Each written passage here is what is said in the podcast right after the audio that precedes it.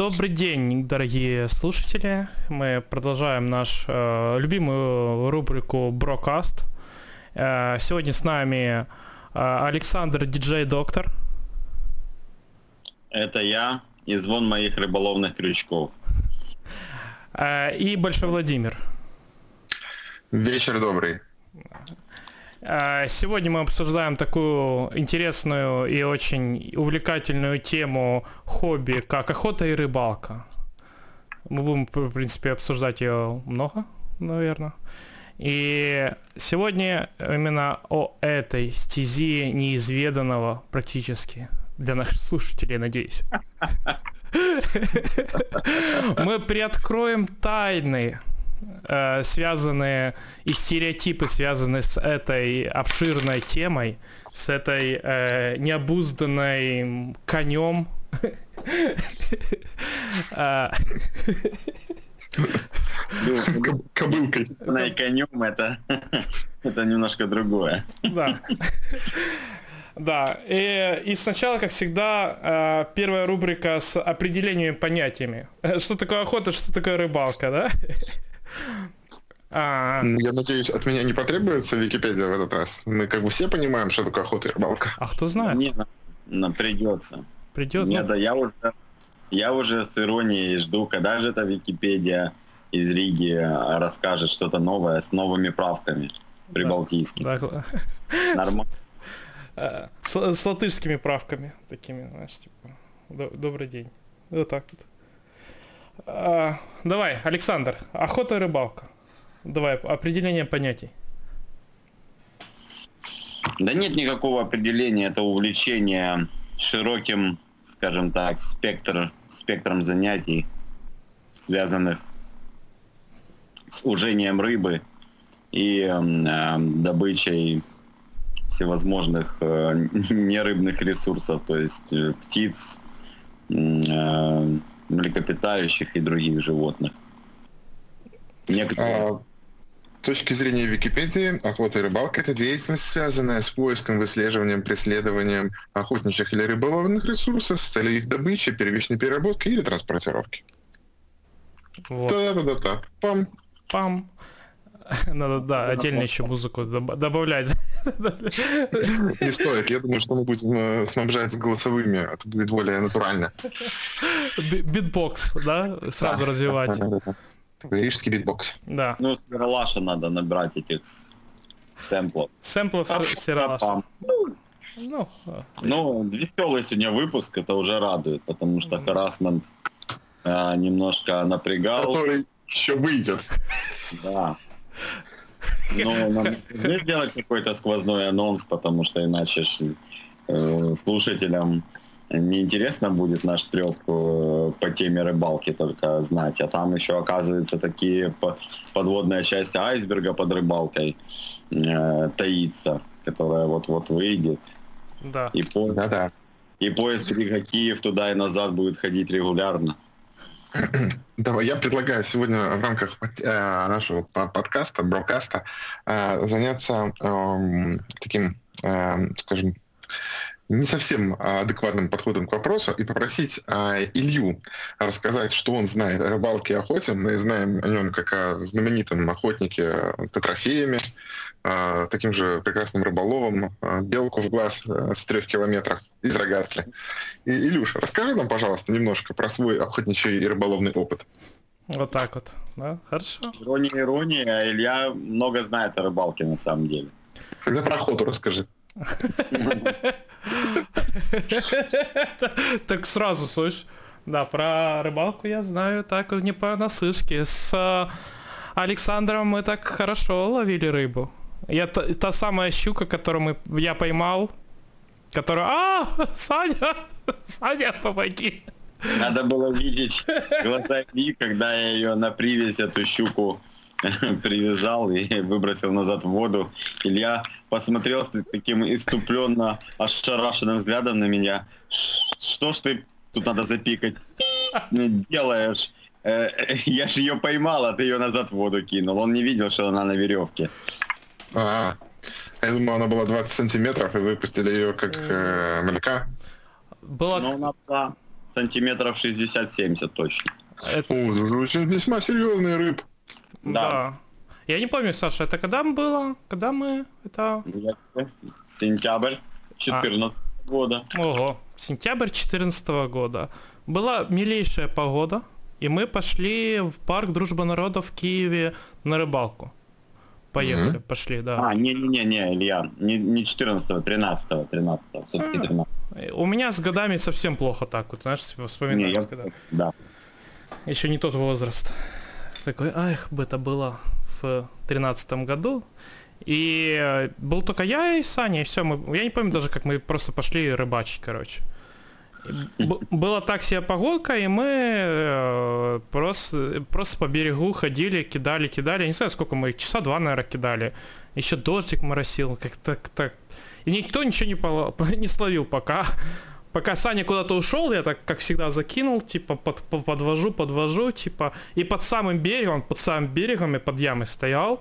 Я чувствую, что я за что-то зацепился, думаю, ну точно опять зацепился за какую-то, это, водоросль, думаю, ну все, типа, и, и у меня уходит, я такой, ёбушки, воробушки. И потом я кричу, Саня, Саня, помогай. И да, и мы, я вытащил эту рыбу, причем настолько непрофессионально, насколько я мог вообще. Я просто тянул ее, тянул. А На а берег и руками, да? Да, а потом типа я уже, знаешь, ты ее уже подтягиваешь, видишь ее здоровенную, и я просто, так знаешь, удочку перевожу на берег, чтобы на песочек. типа не рукавичек, просто так, хоп, на песочек. Саня прибежал, да, и он ее типа это при, при это приковал и выкинул. Я такой, чё? Причем там какая-то такая щука была, э, Саша, ты говорил, ты, ты же потом еще и это засушил голову и оставил, насколько я помню. Ну да, это моя супруга сделала. Да. И... Фишка, да, ну сделали. Там огромная такая пасть у нее, реально пасть, как пол щуки там, и, и маленькое туловище, такая, такой типа мини-гибридик.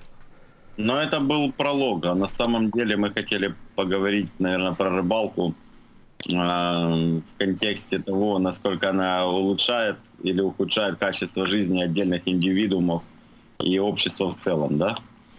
А, да, конечно. К- э, качество отдельных индивидуумов я вот назвал свое, типа, это хорошее э, воспоминание, как минимум, приятное, да? Когда ты что-то хорошее поймал. Э, есть о чем вспомнить, первое. Как бы это э, тот вид досуга, когда ты э, получаешь физический результат чаще всего. Это как бы тоже, я думаю, стоит отметить, что физический результат это тоже неплохо, когда есть что пощупать.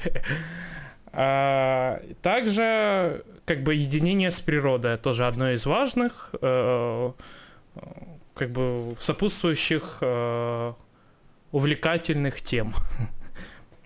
А, а ты что, Александр, скажешь, что тебе дает рыбалка вообще? Давай так вот, рыбалка. Ну, рыбалка это, это даже у меня уже не хобби, это я рассказывал там в прежних выпусках, это уже стиль жизни, то есть намного больше, чем просто пойти там э, с удилищем э, или несколькими там на берегу побыть или там в лодке посидеть. Это неотъемлемая часть э, ну, каждодневного моего мациона, скажем так. Я, э, если не на рыбалке, то уделяю минимум 20-30 минут о чем-то почитать. Тем более сейчас э, в Фейсбуке и других со- соцсетях миллионы групп, там переизбыток информации уже проблема не найти информацию, а отфильтровать ее, ну, как и во многих других сферах. Вот. Эти отчеты бесконечные. Я уже даже не просматриваю, вижу вот эти довольные мордашки, тычут этих рыбок э, в, в камеру и там и описывают, как будто первый раз, первый класс поймали рыбку. И так это у людей некоторых длится 5 или 6 лет, я уже наблюдаю за ними. Такой щенячий восторг у них детский. Там в мыслях перебираю, какие навязчивые состояния могут овладевать человеком на доклиническом этапе. поскольку я диджей-доктор, да, еще в медицинском ракурсе все рассматриваю. Ну, на самом деле э, рыбалка, вот 90%, кто именно рыбачит, они синячат на рыбалке. А, вот, это психоэмоциональная разрядка. То есть человек ищет э, переключатель, тумблер в своем э, личном и социальном пространстве, занимается на рыбалке абсолютно нетипичной для его рабочего стереотипа деятельностью и таким образом уходит от стресса. Владимир, как ты думаешь? Я полностью поддерживаю и согласен. Вот. А, и эм, я скажу, а, на самом деле, если рассматривать, мы, я думаю, сначала мы проговорим про рыбалку, про, про охоту. А, во многом это разные вещи, на мой взгляд, совершенно разные. Точнее, не на во многом, а полностью. Потому что как раз я тот человек, который, наверное, полностью поддерживает рыбалку, да, а, в, как хобби и несколько против охоты. Объясню почему. Потому что а, в рыбалке у а, человека есть определенное реальное противостояние с рыбой, особенно если это, скажем так, какая-то честная рыбалка. Мы не говорим про промысловый лов, там, где мы осуществляем добычу. Вот. А если это как бы трофейная рыбалка, условно там э, в нахлыст или со спиннингом работа, это как бы во многом такое, скажем, занятие, которое никак не может быть приравнено к браконьерству, а ты со своей удочкой никогда на самом деле вред природе не несешь. А вероятность того, что у тебя будет какой-то подранок, э, ну, она есть, конечно, но она минимальная.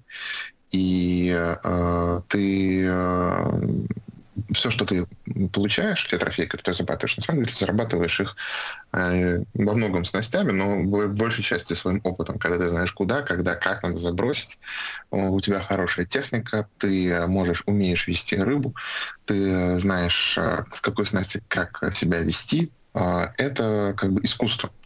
И э, как любое искусство, тем более искусство, которым ты овладеваешь, ну, в моем понимании, я не очень... Ну, будем говорить про зимнюю рыбалку отдельно, сейчас про летнюю, поговорим про зимнюю. А в летней рыбалке она еще и связана с тем, что ты проводишь время на природе, как бы э, и все те позитивные вещи, которые отметил Александр, присутствуют, и тут как бы спорить или добавить вообще что-то очень сложно. Да, я тоже согласен. Мне вот в рыбалке нравится сам именно этот процесс, возможно, он чуть монотонный, это наблюдать просто за природой и как бы или и закидывать там или спиннинг, да, типа на, на расстоянии, ты думаешь, о, я вот туда вот закину, типа, не закинул. Ладно, я вот туда все закину, не закинул. О.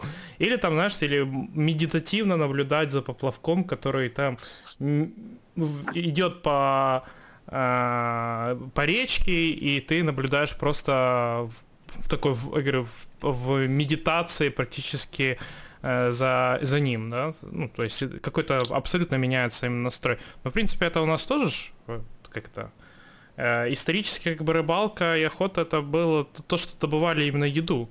И оно все равно у нас где-то, особенно у мужчин, особенно, ну, в частности, у мужчин, потому что мы занимались этим чаще всего, во всяком случае, как история говорит, но не факт, именно что, и это как это, одно из тоже важных, наверное, аспектов, а, потому что у мужчин, так как они очень часто уходили из пещер каменных а, на охоту, рыбалку, какое-то собирательство, очень важно, ну, как бы, может, доктор меня подтвердит или нет, это а, типа витамин D, типа что больше быть на солнце, как минимум. Ну, потому что это как бы у нас как бы исторически сложилось, что это должно быть для выработка э, мужского гормона, как он там называется? Александр, можете меня мне помочь? Совсем мужского? Совсем мужского. Э... Тестостерон. Да, тестостерона. То есть витамин D помогает для выработки тестостерона. Не совсем. Ну, я вот тоже как бы поспорил, но да. А, дело в том, что, ты знаешь, еще такая вещь, как бы вообще как бы нахождение на свежем воздухе в любом случае, особенно если это нахождение на свежем воздухе без а, там излишнего приема алкогольных напитков и прочего чревоугодия, как бы всегда во благо. И э, тут как бы опять же, спорить с этим как бы тупо и не стоит. Может быть, какие-нибудь случаи про рыбалку проговорим интересные, потому что я думаю, что варианты, когда мы все пошли, собрались и поймали, ну, как бы, или не поймали, это довольно стандартно. Александр, расскажи что-нибудь из таких из нереальных эксцессов интересных, с тобой случались на рыбалке. Ну, начну с маленького. Э, там на рабочий здесь район Оболонь в Киеве называется. А вот. Многие знают, что Оболонь это пиво, но никто не знает, что это район на самом деле в Киеве. Ну вот, э, тут живет около полумиллиона людей только в одном этом районе. Ну и, соответственно, набережная реки Днепр в районе Оболони ну, в теплое время года перенасыщена людьми. И очень потешно э, слышать такой комментарий. Это чаще всего дети там 5-6 лет говорят своим мамам, папам, посмотри, па папа там или мама, дядя поймал рыбку. Ну, я вытаскиваю свою искусственную пластиковую рыбку, э, так называемую приманку воблер, да, назад ее зака- закидываю э, и каждый раз перезабрасываю. И ребенок такой, я не поворачиваюсь, слышу там краем уха.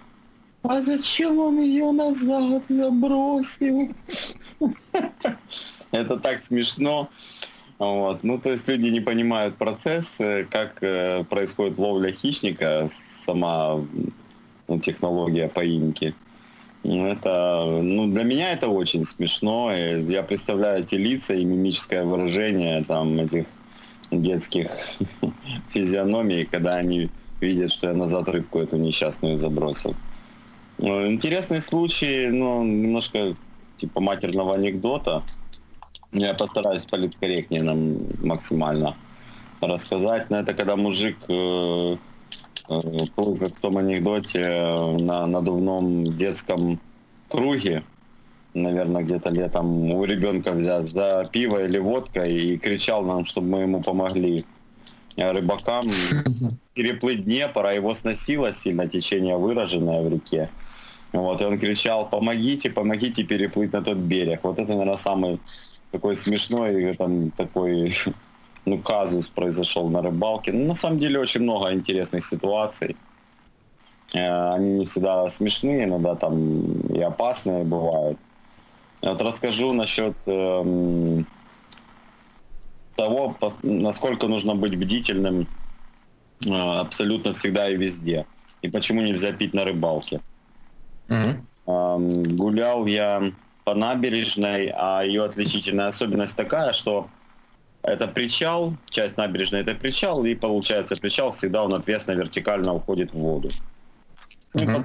И лет 13-14, где-то так, может максимум 15, ну думаю 13-14, решили э, прикольнуться, и один из них спрыгнул э, в воду с причала.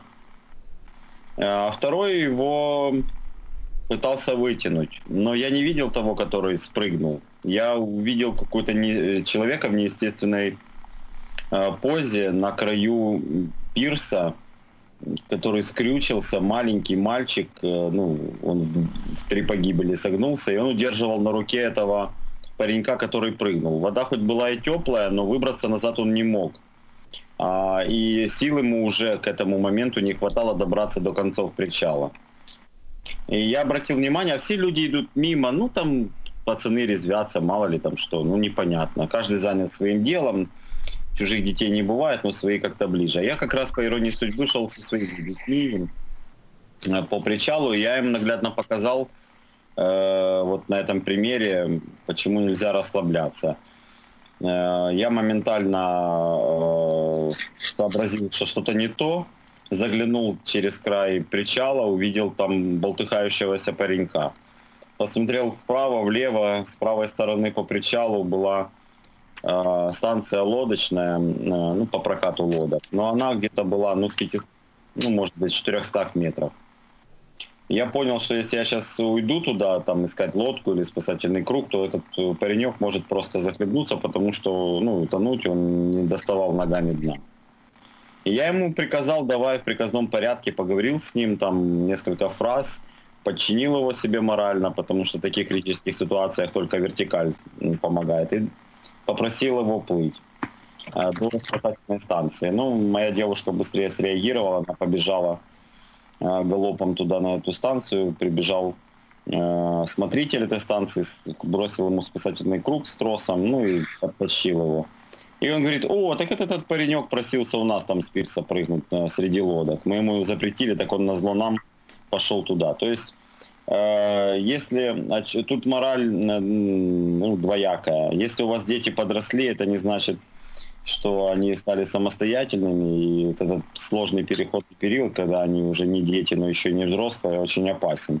И второе, надо быть максимально бдительным э, тщательно наблюдать за обстановкой, почему себя нельзя оглушать наркотическими средствами, алкоголем и прочим-прочим, и переутомленным сильно по улице ходить, и особенно в наушниках, вот это наушники, это бич 21 века, и из-за них, э, ну, я считаю, огромное количество проблем возникает в социуме. Из-за того, что люди становятся, ну, в своем мирке идут равнодушными и сами попадают в травмоопасные ситуации, и других не замечают. Вот, вот э, в таком ракурсе бы про рыбалку мог бы рассказать. Это около рыбалки было, но все равно. Удилище у меня было в руках, я показывал своей семье, как я ловлю рыбу, и вот э, подвернулся вот такой случай. Я, кстати, пока ты рассказывал, вспомнил один интересный случай, тоже, может быть, забавный, анекдотический такой немножко, но как бы вот, наверное, в тему будет позитивчика принести. А, дело в том, что я в какое-то время меня окружало... На самом деле, получается так, что я очень интересно, моя жизнь сложилась. Я к рыбалке не то чтобы холоден, но, а, скажем так, вот мы это обсуждали, я в 5 утра вставать, нет, я лучше буду спать. А, вот. И я, когда есть возможность, когда не надо никаких особенных там усилий прикладывать или куда-то собираться ехать, когда как-то все само вокруг тебя рисуется, с удовольствием участвую в этом мероприятии и занимаюсь. Но целенаправленно нет. А, вот. И какой-то момент жизни у меня было так, что у меня отец занимался подводной охотой, да, то есть это рыбалка, но как бы с ружьем да, то есть в костюме плавания. А, там мои родственники близкие, они все тоже были заядлыми рыболовами. И вот мы собирались семьей и ехали в августе на озеро, там иногда практически в дикую, да, то есть там чуть ли не с палатками. А, и на две недели с собой брались продукты. И вот мы там жили дикарем, охотились, рыбачили, бывает было очень совсем брали лодки, все так замечательно. Несмотря на вот весь этот романтизм, это как-то ничего во мне ну, вот, не, не, не сподвигло меня на рыбалку. Но был один интересный случай, когда мы...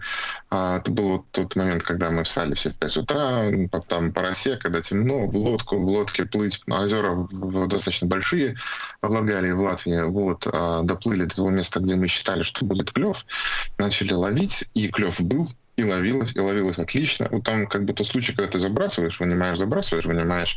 И очень интересная стайка стояла. Стояли окунь и плотва вместе, что не часто встречается, очень довольно крупные.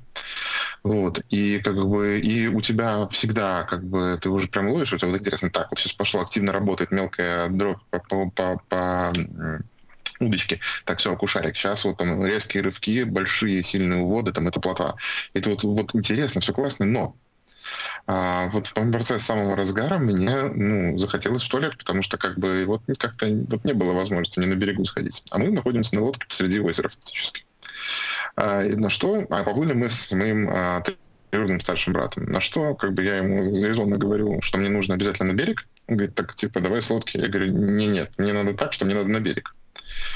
Он такой на меня смотрит, говорит, на берег тебе надо. Он, ничего как бы не говоря мне, берет меня, а он борец, очень крупный парень.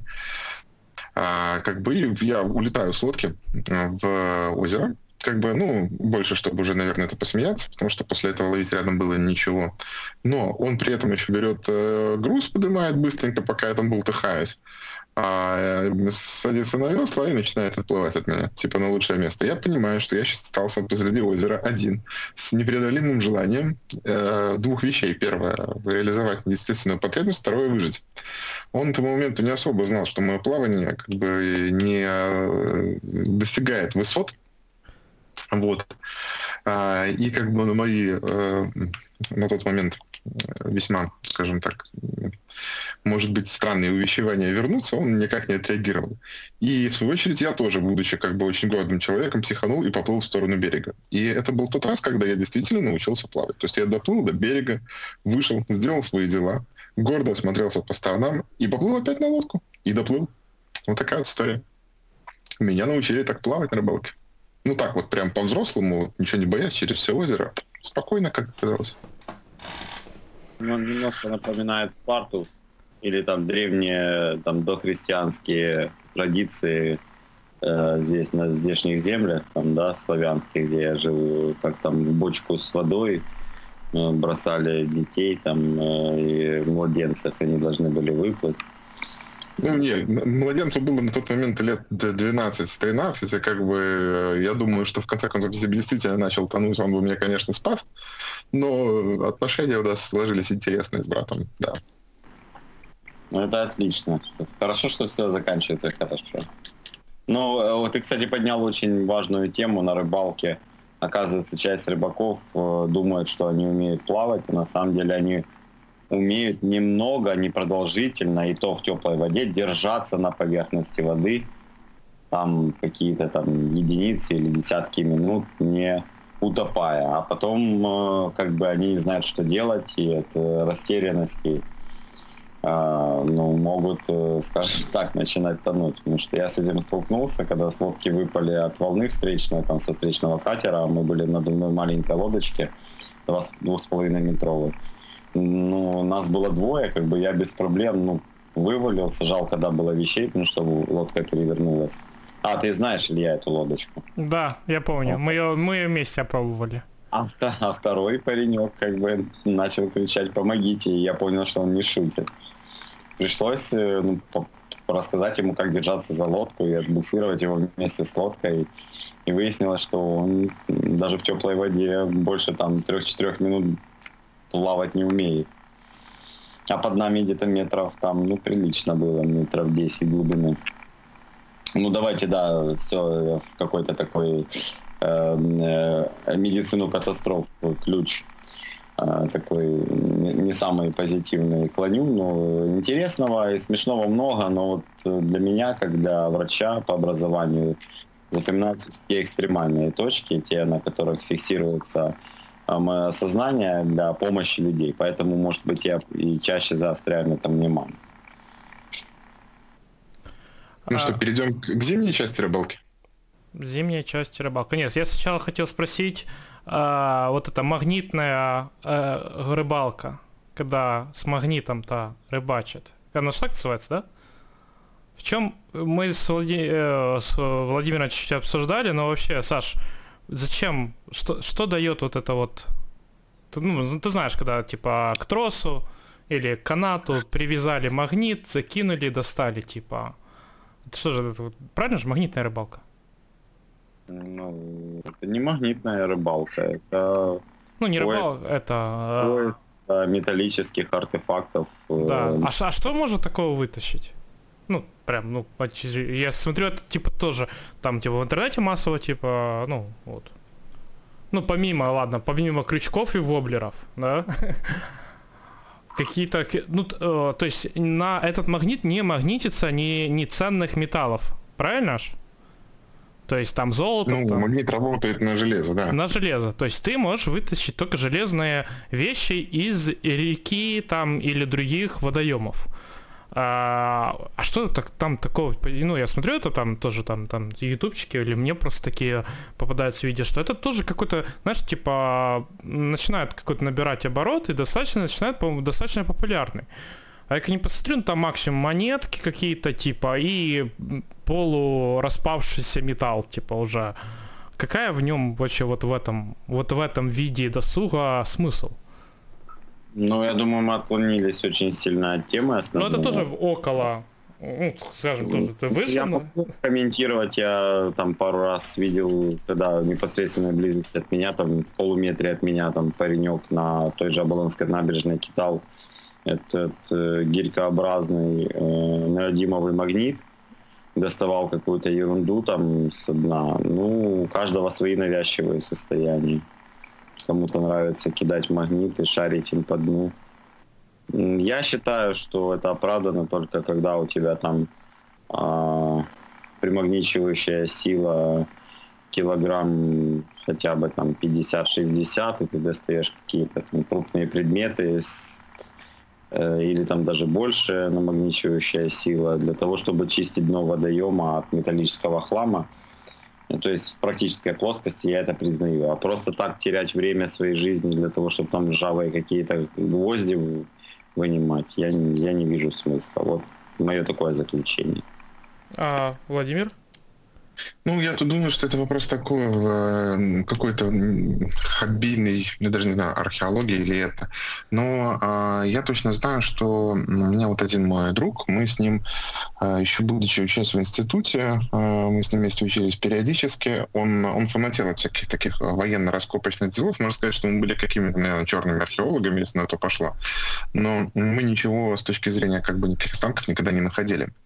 Да и, в общем-то, как бы шарились мы всегда по полигонам, то есть где, в принципе, найти ничего невозможно, кроме как бы чего-то более-менее современного. А, и э, мы занимались тем, что с металлоискателем ходили, ковыряли землю, копали. Один раз нашли серьезный снаряд и даже как бы вызвали специалистов, его разминировали.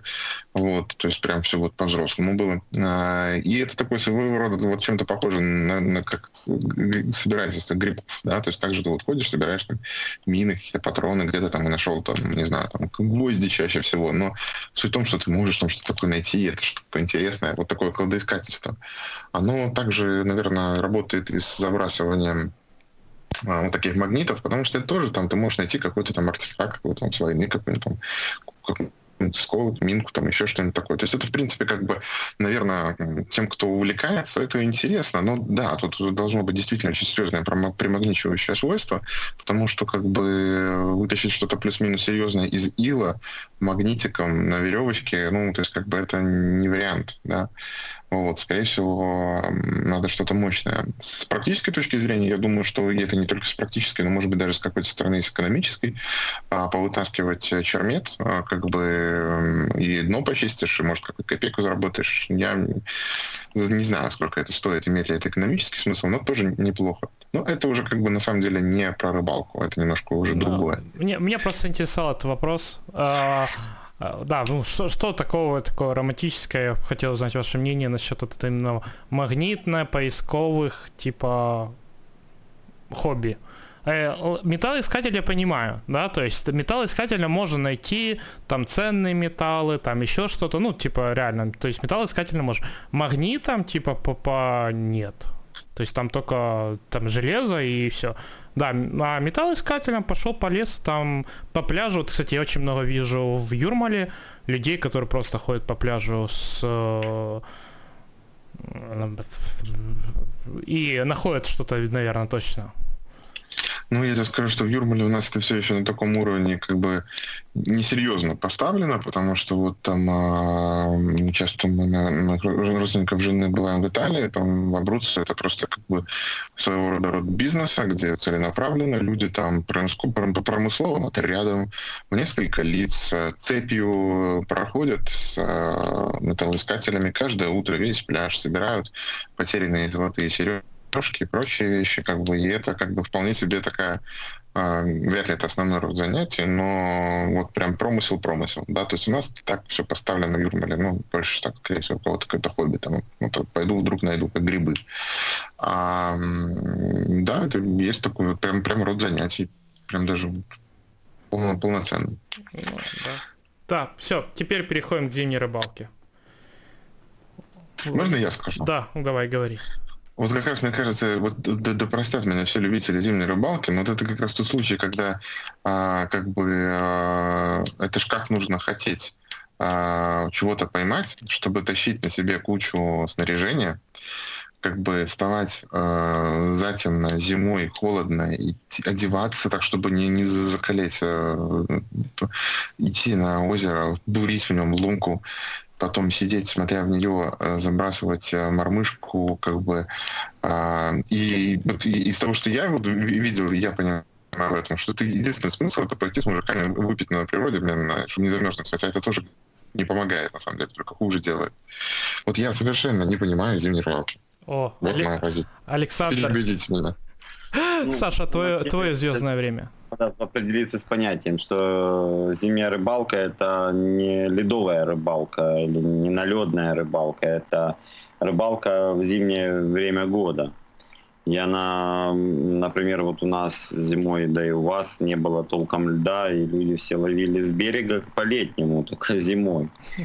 Не, ну это подожди, подожди, нет, нет, и, да, да, да, надо действительно определить понятиями. Я имею в виду вот именно налетную рыбалку, ту, которая классическая, вот во всяком случае для меня воспринимается как зимняя, когда мы вышли на лед и начинаем бурить лунки.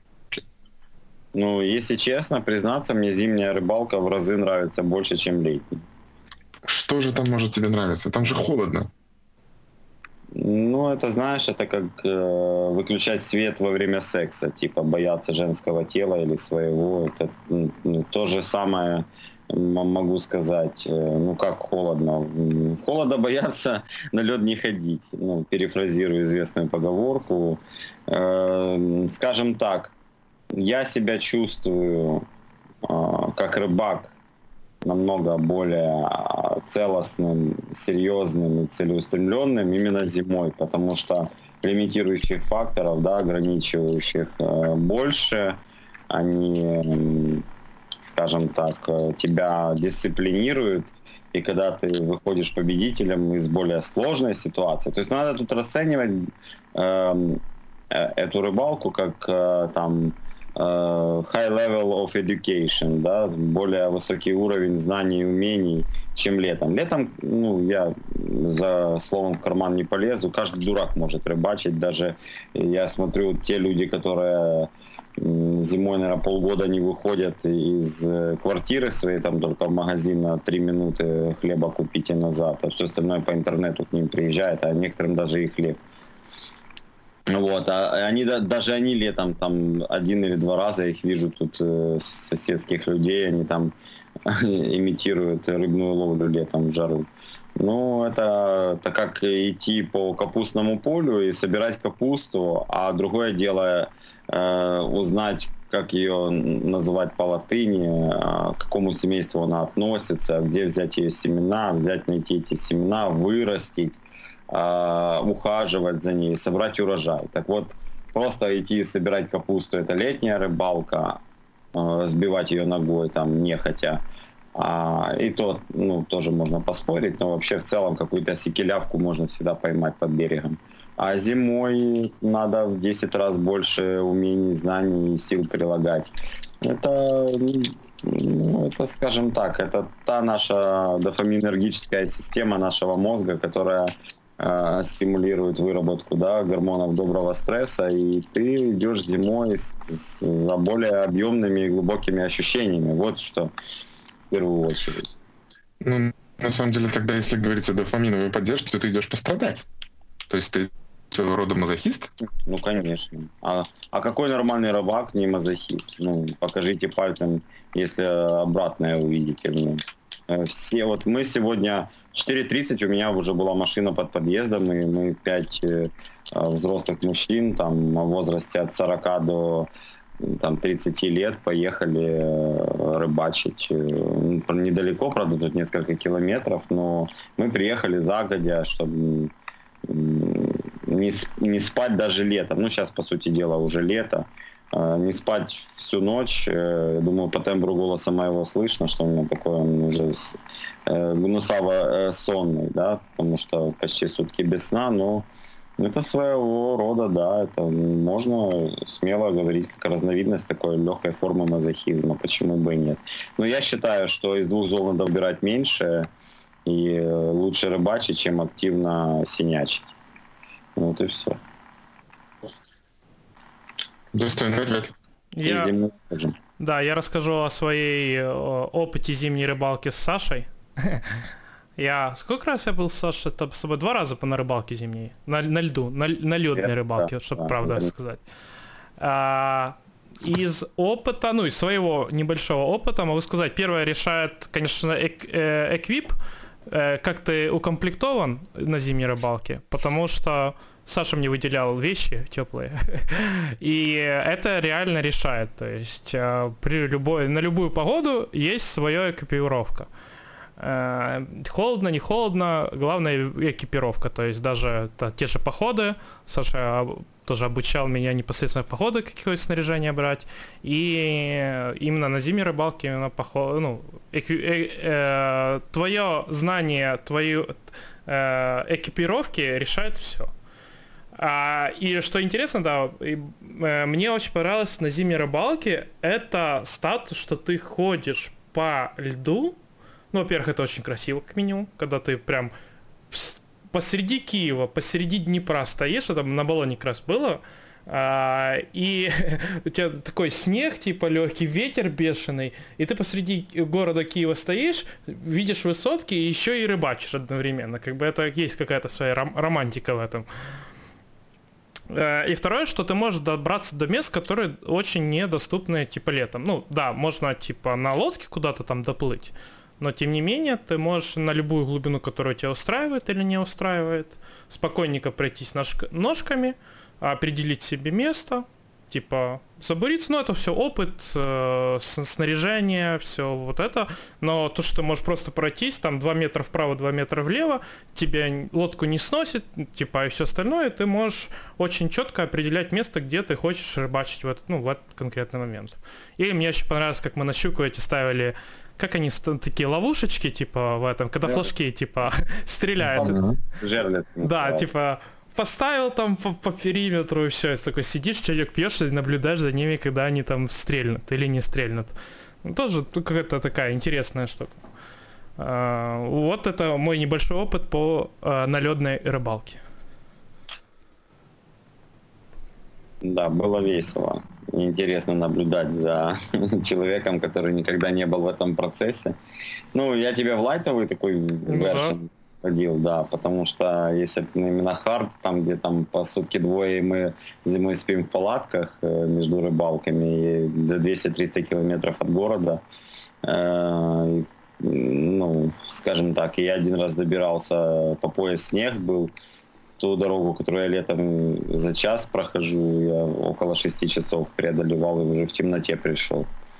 Ну, было очень интересно. Я, мне только приятное впечатление от зимней рыбалки. Этой зимой был э, крайний, которая, слава богу, прошла раздосован, что не было отрицательных температур выраженных э, и не было, соответственно, льда. И вот вся зима прошла без рыбалки толком. Весна это пересменка сезонов обычно и не клюет в марте, там в апреле только начинает. Тут включая там еще, еще ограничения в виде всем известного, да, обсервации карантина. И вообще весело стало. Полгода коту под хвост. Ну, мы решили этот, этот вопрос положительно. Вот, ездим с соблюдением всех мер кон, э, конспирации.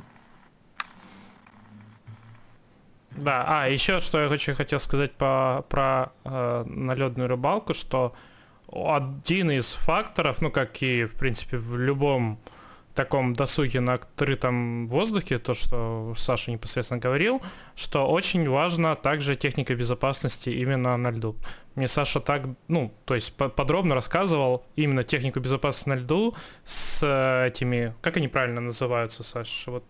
Пасалки. Еще раз как? Пасалки. Ну да, с ними. Типа, именно... Ты знаешь, не важно, как, ну, важно, как они называются, но важно, чтобы ты запомнил, как ими пользоваться.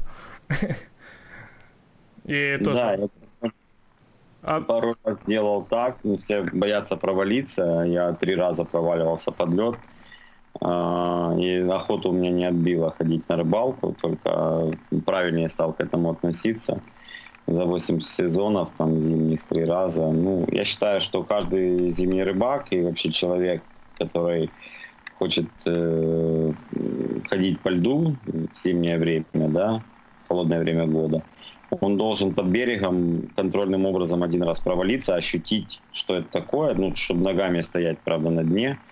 Вот насколько холодная вода, как правильно выбираться из э, проломанной тобой проруби, там, импровизированной этой, да, вот, ну и так далее. Там, там очень много моментов, как правильно сушиться на берегу.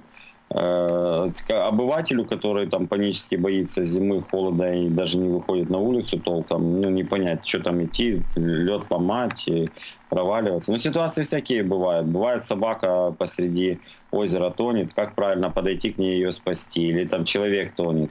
Не обязательно на рыбалку ходить. Эти навыки выживания и спасения себе подобных, они пригодятся любому сознательному человеку. Поэтому избегать э, умышленно там всеми путями Можно, конечно, уехать там на Бали, да, там в Индонезию, там куда-нибудь и зимы не видеть вообще. Или знать на ты правила, там, азы, а, там, азбуки нахождения э, в холодное время года себя на ледовых там объектах и спокойно выходить победителем из любой критической ситуации. Александр, мы, похоже, уже про охоту не проговорим, потому что мы влезли на рыбалке, но мне вот очень интересно, вот ты рассказал про аспект подготовки практической, с проваливанием и прочие вещи. Я, честно говоря, а, как уже говорил, что я никогда сам непосредственно не был фанатом, но я около, как говорится, около футбола. Вот. А, и э, я никогда не слышал, чтобы наши ребята кто-то вот такое, ну, во-первых, чтобы с кем-то такое случалось, а во-вторых, чтобы кто-то это делал специально. То есть ты сам специально проходил для себя вот эту вот а, такую, не знаю, спецназовскую подготовку по проваливанию под лед? Нет, я, к сожалению, проваливался по собственной беспечности, а вот уже друзей учил специально проваливаясь на берегу. И каково это? Э, друзьям или мне? Тебе. Абсолютно. Ну, а когда проваливаешься? Угу. Ну, скажем так, третий раз, когда я провалился, подо мной не меньше 15-16 метров было. Это было 13 марта позапрошлого года. Это, наверное, первое публичное признание. Coming out. Проваливаем. Mm-hmm. Вот, я никому не говорил, родные меня не знают об этом. А, ну, я рисковал погибнуть серьезно. Там, конечно, первый раз в жизни у меня вот четко я когда вышел на берег, я осознал, что я мог умереть. И включаются такие приспособительные механизмы э, стрессовые, э, которые, ну, о которых ты даже не подозреваешь. Я смог полностью в мокрой одежде с тяжелым рыболовным ящиком пешней, это такой пробойник, чтобы э, лед, э, скажем так. Понятно, да, известно, что это. Да, ну не все просто от этого, этого слова у многих смех вызывает или недоумение. Вот, и это все в состоянии стресса не дал этому всему утонуть, я себя включаю. А, в размокшем э, льду, да, я проделал проход, я потом, когда вышел на берег, э, увидел, что там где-то метров 70 проломал этого всего густообразного, такой сметанообразный лед, он э, чем коварен весенний последний лед, он утром ты заходишь, когда пасмурно еще или солнце не поднялось, морозец с утра, ты по твердому льду заходишь там на акваторию, ловишь себе с удовольствием. К обеду уходить, а солнышко поднялось уже там в зенит свой весенний, и э, самые слабые участки льда растапливают за 2-3 часа. Внешне они выглядят так же, ну почти так же, как и нормальный лед, который еще тебя держит твой вес а уже он разуплотненный. И ты еще вот метр назад нормально лед держал, а тут шаг, и ты провалился. Ну, в Ютубе много очень роликов, как люди проваливаются по последнему льду, там, по первому, по тонкому льду. Но тонкий лед, он, э, первый, он тебя предупреждает, он трещит, и ты понимаешь, это опасность. А последний лед нет, он может быть толщиной полметра, но тебя не держать. Вот. Э, ну, много интересных историй, но ощущение такое а, ускоренного проматывания, что ли, ситуации. То есть э, вот эта теория относительности, да, субъективной относительности включается на полную катушку. Наверное, наблюдателю со стороны будет казаться, что ты там а, ну, может, там минуту потратил, да, на спасение самого себя, а, а мне показалось, что там это полчаса длилось. Или наоборот, бывает, сильно ускоряется или замедляется. То есть твое сознание очень интересно устроено, это уже больше из психологии, да, критических ситуаций, оно либо тебя спасает, либо тебя губит. Ну, меня Бог миловал, у меня стресс включает э, решительные реакции, то есть я быстро форсирую, форсировал свои движения и в спасительном направлении двигался, уже будучи намокшим во льду. Но что меня, мне э, помогло и стало решающим э, фактором того, что я спасся, на мне был спас-костюм. То есть я знал, что весна, уже плохой лед местами, и я делал костюм, который тебя держит 40-50 минут на поверхности. Вот если бы я провалился без него, то, скорее всего, мы, этого диалога бы, э, вернее, нашей беседы на троих не было. Подожди, а сколько времени заняло у тебя вот этот поход из проваленного льда ледоколом к берегу? Я думаю, несколько минут, одна, две, три минуты, точно не могу сказать. Но мне помогли в конце, на в конечном там этапе, конечной точки траектории, я начал кричать, я увидел двух рыбаков, но до них было прилично. Мне пришлось проломать этот последний лед, э, разуплотненный. Там просто особенность реологии, то есть течение э, э, воды в заливе очень своеобразное. У нас же чуть выше города стоит гидроэлектростанция киевская. Она один-два раза в, в день сбрасывает воду вниз по течению. И под большим э, гидродинамическим давлением заходят с двух сторон, там, где есть э, проливы, в залив, вот, про который, кстати, я рассказывал, струи. И они э, такими как бы как клешнями с двух сторон размывают лед. Вот. И солнце, соответственно, делает уже вторично свое черное дело, и получается по краю, как выходить из залива, но я тогда был неопытный, не знал, что весной такая специфика. Вернее, я догадывался, можно сказать, даже каким-то краем там сознания знал это, но беспечность и уверенность в том, что тебя спас костюм в любой ситуации спасет, э, вот, она как бы не, ну, сыграла со мной злую шутку. Ну, на будущее я уже следующий сезон уже аккуратнее был. И мало того, это случилось 13 марта позапрошлого года, а 25 марта я на этот же залив пошел, еще лед сохранялся, он, там были морозы, доуплотнился, я э, ловил на этом же заливе. Вот настолько можно тренировать свою силу воли, сознание и критическое мышление, чтобы преодолевать свои страхи. Тоже, кстати, полезная вещь. Скажи, а вот э, по моему опыту, ну, у меня опыт проживания весьма слабый, то есть максимум это прорыв после бани, но говорят, что это очень больно на самом деле. Э, правда, э, вода трех, которая там 2, 3, 4 градуса, она причиняет физическую боль, особенно вот в районе крупных суставов. Попробуйте зайти в ледяную воду выше колен, колен и постоять хотя бы минуту. Э, колени моментально реагируют, вот крупные сосуды, там большое рефлексогенное, э, ну, скажем так, большое количество рецепторов, которые чувствуют это именно глубинный холод, тоже промерзание тканей вашего организма. Вот они сигнализируют о том, что нужно быстренько покидать э, акваторию или область там холодной воды. Больно. У меня вот э, рукава были, да, а, ну, по запястье, а перчаток не было. Руки, ну, опять же, отсылка к вопросу, сколько это заняло там минут времени, когда я сам себя спасал и двигался в направлении берега, но э, руки перестали чувствовать холод как таковой, как вот ты прохладную воду ощущаешь, да, когда кран там откроешь с холодной водой, а, стали именно болеть такой жгучей болью, ну, я думаю, ну, почти сразу, секунд через 30. И они еще долго у меня на берегу и дома э, побаливали, наверное, около часа. То есть, если бы тело было не защищено, оно, наверное, бы все как э, единая Э, поверхность болела бы тоже. Я так думаю. Но я всегда...